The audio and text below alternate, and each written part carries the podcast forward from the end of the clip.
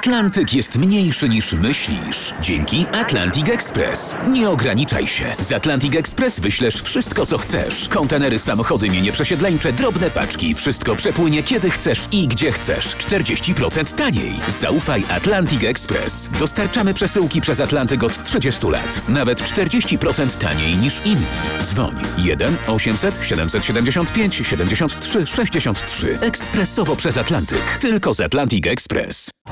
Jasna strona świata prezentuje Marek Tomalik.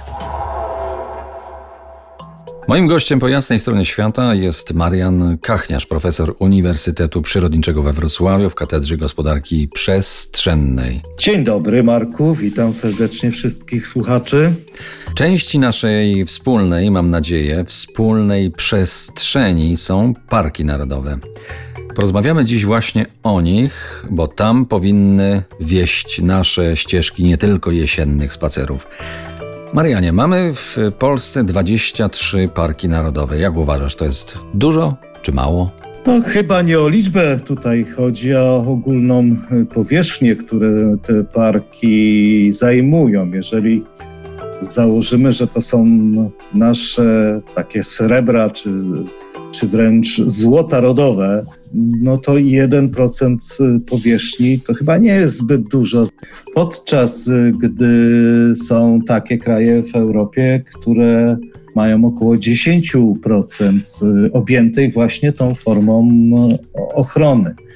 Tutaj rekordzistą jest Islandia, która ma 12%, ale na przykład Anglia z Walią, czyli kraj no, wydawałoby się wysoko rozwinięty, wysoko uprzemysłowiony, a niemalże 11% powierzchni, przy czym mówimy tu o, o, Anglii i Walii, to, jest, to są parki narodowe. W Szkocji jest trochę mniej, bo około 8%, ale takie kraje, z którymi sąsiadujemy, na przykład e, Słowacja, to jest 7%.